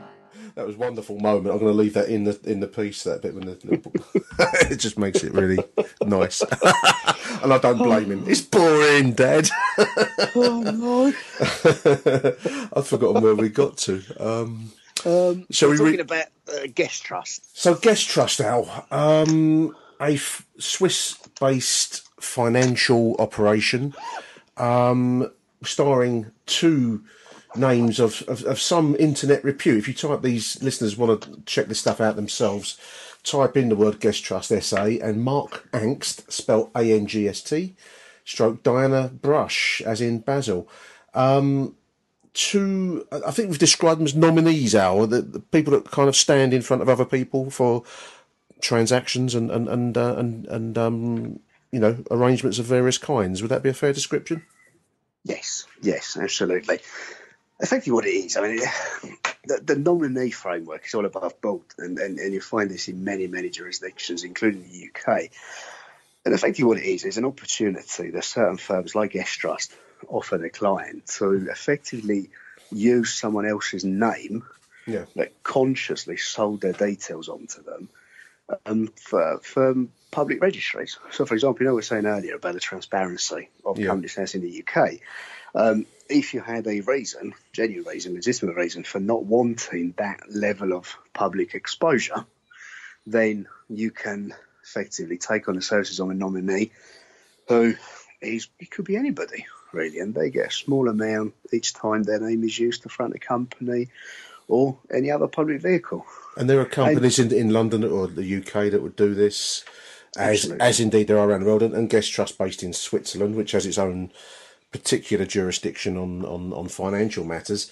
Um, they, they're, they're clearly an active company. The, the, the names of Angst and Brush appear in many forms on, online. Absolutely, Um, absolutely. And I suppose in one particular interesting angle, and one, one that I've bashed away at online, listeners may have seen this, and um, uh, they may or may not be aware of this particular case. But one of the it's one of the pitfalls of the whole process in many ways. I think from from uh, an outsider's point of view, always. You know, it, one particular search re- reveals um, Angst and Brush act, acting in a on behalf of French politicians linked with various misdemeanors, corruption, tax evasion, um, bribery, all sorts of stuff. Um, and Angst and Brush have, have, have stood as nominees in a, a property transaction in Morocco, I believe, of particular interest, which um, has is of interest to the authorities in both Morocco and, and in France, I believe. Uh, the scandal Yeah, quite well known. Yeah. And that's the downside of it because effectively what happened, and again, you're looking at something that could be perfectly legitimate, or in that case, could be hiding something untoward. And effectively, in a nutshell, what they did, they were engaged by this French politician and his wife, uh, Balkany. I think his Balkany, was. yeah, yeah. Um, where effectively they were looking to uh, to effect a transaction on a purchase of a villa in Morocco. Um, and Angst and Brush via Panamanian company and another setup, which I believe was in the Seychelles, but it could have been in, any of the other islands, um, effectively fronted it. Um, there's there's more cases than that as well. I mean, there, there was one court case where Dinah Brush actually appeared in court to explain there was a dispute in case of a trust which Gestrust managed. I have to say, Gestrust were not the defendants there um, in fairness to them. But, but this is very much the sort of layer of complexity they were looking at. And this is what I've been trying. This is how I ended up involved in this with AMS. It's probably worth pointing out. Um, I, I've offered my little expertise to them back end of last year. Yeah. Almost as if to say, look, and I recall when I first talked to Mickey Simpson, who's now, of course, um, the great and good uh, fan of the vault. Lord, Lord Uh, Simpson now. Absolutely, it's Lord Simpson now. And, uh, and, and I remember the whole the whole process commenced with me basically saying to him, you know, there's a lot of this that will remain behind locked doors of privacy. Veils of privacy, yeah. yeah. Exactly, but there's a lot of it that is actually traceable via open source, which effectively is any type of intelligence that does not require any sort of state appointed powers to obtain it. It could be anything from a newspaper article to a company filing to a transaction, and the internet's fantastic for that.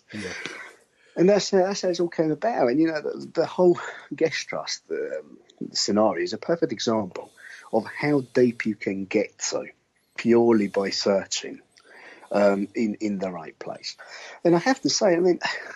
Gestrust clearly comes into this very early on because if you look at Companies House UK filings for renewal in 2006, that's when the name Independent Advisors Incorporated, the British Virgin Yeah, Island yeah. vehicle, first appears. But the address given is not the usual Virgin Islands address, is the Geneva address belonging to Gestrust.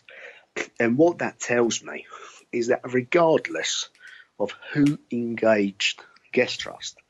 Whether he was Sullivan, whether he was Malik, whether he was their accountant, whether he was Petchey, Petchey's people, it doesn't matter. These individuals have been around the whole saga for now 11 years. And that is important to understand because this is not something that comes cheap. Uh, nominees, trust, and everything. You know, the maintenance, I believe the maintenance of a BVI company is about £500 a year for not doing anything. So, Mm. you know, you time that 11 years, they really would have paid nearly, you know, five and a half thousand You'd only, just for maintaining it. you'd only do it if it was worth your while to do it, Al, wouldn't you? I mean, there's there's no reason to mount this kind of secretive operation if there was no purpose behind it. Um, Absolutely. I mean, the other thing I just want to say with, with Gestrust and these two individuals, Mark Angst and Diana Brush, is um, the Balkany corruption scandal apart. Let's, let's park that to one side. Um, I've, I've not turned up anything that's particularly, um, well, certainly nothing illegal um, that I've found on, on Google. Um, but that said, those that move in the, the city circles um, say that Gestrust has a has a red light attached to it. If if, if no um, how should we put it? Um, respectable financial institution would deal with Gestrust um, as as as a starting point. Would that be would that be your understanding of, of the situation? Let, let, let me put it like that. Um, since the introduction of the money laundering regulations in the UK in 2007, they, they were here before that, but that's the latest one. Um, financial institutions and other regulated institutions, they include solicitors, lawyers, lenders, all sorts, have to conduct due diligence on who their clients are. It's called KYC and it stands for Know Your Customer. Okay. And and they have to conduct that prior to enter entering the relationship. You know when you set up a bank account and you have to turn up with your utility bill or your, Your passport now, yeah, indeed. That's right, and then you then they do searches in the background. You know the credit bureaus, all the rest of it. Yeah. Um, in the corporate context, that's of course on steroids. you know, it's Yeah, no longer just yeah. a passport. You need to understand source of wealth. So where's the money coming from, etc. It's perfectly plausible. I mean, I don't use those systems personally, so I think it would be um, it wouldn't be appropriate for me to comment in the specifics. But I would point out, from knowledge of them, that undoubtedly, if there is what is called adverse media against a certain individual or institutions, it is well known that the software being used by a regulated entity would throw up a red flag. Yeah. And I'd say that, you know, even just what we found, Balkany and other connections, etc., I say that's quite, quite, quite a red flag. I mean, my, my command of French is is not, not I'm not fluent in it, but if you any re- listener that wants to check can look on Google, type in Gestrust and the word blanchiment, B, which is whitening, which means money laundering. Type it in, press send, and see what comes back. You you get quite an array of media reports relating to this particular scandal, the Balkany scandal, um, including words like tax evasion, money laundering, um, you know, bribery of public officials, and so it goes. Um, I mean, my, my question to Lewisham Council, if I were in, in the inquiry, would be, you know, if, if you and me, are using the most basic Google searching, can come up with this kind of stuff, um, Lewisham can too. And if you see that, you would, I would run a mile if I was a public official, seeing these kinds of links attached to a, a contractor that I was well, doing any kind of business with, from you know whether it's sweeping the front steps of Catford Town Hall to certainly a, a billion pounds worth of, of property development. You would you would want to put some clear blue water between you and that develop uh, that company. Um, if, if if one errs on the side of caution. Well, I think, Nick, you know, if there's a sort of final word to be said about all this, I think uh, it would be absolutely uh, unfair of anybody involved in this to sort of point fingers and sort of argue. Yeah, no, I agree. Anything to do with uh, you know corruptions, unfairness, anything. like that. These are big accusations. I think one one I know, I know that the AMS said that many many times. You know, we have to be careful what's being said, and I absolutely agree with that. Um, you know, the London property market is notoriously complex. Yeah. It's truly global. Uh, using corporate vehicles in sort of privacy legislation is nothing unheard of. Um, what I would say is that there certainly appears to me, from a due diligence perspective, that more could and should have been done by Lewisham Yeah. in terms of actually understanding who they're doing business with. Uh, the whole KYC I spoke about earlier, I think that's a crucial, crucial component that I think has been left um, not in the best of state, I'm afraid. It, it, it seems to me. I mean, I, I I'm no expert. I, I just speak as a layman, but and I do have some knowledge of the world of local government, which is traditionally risk averse. I mean, it's traditionally uh, it's not the arena for the um, you know, for the for the Gordon Gekkos that want to strike strike it big, but um, you know, it's it's it should be um, transparent. It should be above board. It should be demonstrably clean. And that, you know, it may well be. We, we don't know enough, or we can't find out enough now about the, the layers that lie behind some of these offshore entities of renewal. We we can find the Isle of Man linkages, which takes us to the angst and brush, and it takes us inevitably via the internet, Google, to this scandal, which includes words like laundering and property uh, transactions, fronting shell companies in you know, far flung places you know about, Al, Mauritius and Panama and places like that. Absolutely. And you, you wonder where the caution is. Where is the risk averseness? Where is the um, where, where where where is the, the the what should be a you know a public sector approach here, which is to be seen to be above board. I don't see it, and that, that would raise questions for me. Oh, absolutely, and I think you know, like I said, everything that has been done, and I know for the benefit, sort of for the benefit of the listeners, everything that you've seen on the social media that MS put out, all the work that I've done in the background, none of it actually ever strayed from open source. So no. nothing that we've actually put out there required any particular powers or any authorizations or anything to be obtained. Any authority? No, I agree. Yeah, that's right. And you know, just as I do this, there's plenty of commercial companies out there that do exactly the same. Um, when you're looking at the South Bermondsey New Bermondsey initiative, you're talking, I think the finished article is in the billions. And, and, and I'm with you. I mean, I've, I've no particular knowledge of the public sector procurement mm. uh, process, but it certainly appears to me that prior to, certainly in the CPO context, you would argue that having full visibility and transparency over who the beneficiary would be sounds like sound business sense to me, if anything. I mean, just to just to close out this piece, and it's been very um, interesting. I, I, hope it's interesting for listeners. But one or two things that keep leaping out of me are these, and leap is the word. There's there's a leap, isn't there? We've gone from renewal as a pretty much a back bedroom two man setup to suddenly playing at the very biggest tables with some of the very biggest money on, on a billion pound, possibly two billion pound development. You've got an extraordinary, absolutely extraordinary amount of support offered to that um, one time small time company from Lewisham Council and you've got a, an extraordinary lack of diligence on the linkages that are there to be found with on, on Google. Some some huge questions for the for the inquiry to, to delve into, Al. Yeah, absolutely, and I think you know ultimately this is all down to this is all comes down to transparency.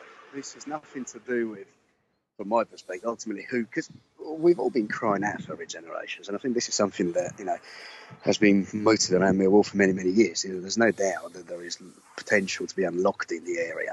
Uh, the, the, as a, and I'm not a Lewisham taxpayer, but if I was, the question that I would raise to my elected representative is: Have you done all you could to understand exactly who you're dealing with? Uh, are you absolutely comfortable that the information that you've got is reliable? And if, in the end, if they are, then so be it. But the process has to take place. And this is something that is incredibly important, especially when you're looking, like I said, at London property market, which inevitably takes us into far flung places and uh, all sorts of investment ventures. That's fantastic. I'm going to let you get on, mate. I think you've got a kid's birthday party of some sort, or some kind of family gathering to get to. Pretty much the whole family turning up. it's been wonderful talking to you, Al. I really want to appreciate what you've done, and thank you for the information you've given us. And um, I hope we can talk again as this inquiry unfolds. I'm sure it's going to be an interesting one. Likewise. Thanks, Nick. Thank All the best. Much. All the best to you, mate. And I'm not going away with some dirty northern cunts to spit all over me. When he spits over me, I'm fucking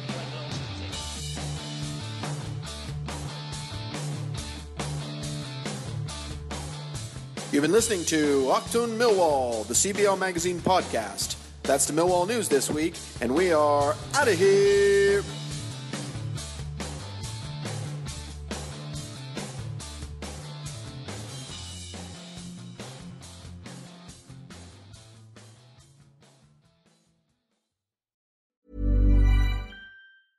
A lot can happen in the next three years. Like a chatbot may be your new best friend. But what won't change? Needing health insurance. United Healthcare Tri Term Medical Plans are available for these changing times. Underwritten by Golden Rule Insurance Company, they offer budget friendly, flexible coverage for people who are in between jobs or missed open enrollment. The plans last nearly three years in some states, with access to a nationwide network of doctors and hospitals. So, for whatever tomorrow brings, United Healthcare Tri Term Medical Plans may be for you. Learn more at uh1.com. When you make decisions for your company, you look for the no brainers. And if you have a lot of mailing to do, stamps.com is the ultimate no brainer. It streamlines your processes to make your business more efficient, which makes you less busy. Mail checks, invoices, legal documents, and everything you need to keep your business running with stamps.com. Seamlessly connect with every major marketplace and shopping cart. Schedule package pickups and see your cheapest and fastest shipping options from different carriers with rates up to 89% off USPS and UPS rates. And with the stamps.com mobile app, you can take care of mailing and shipping wherever you are. Make the same no-brainer decision as over 1 million other businesses with stamps.com. Sign up with code program for a 4-week trial plus free postage and a free digital scale. No long-term commitments or contracts. That's stamps.com. Code program.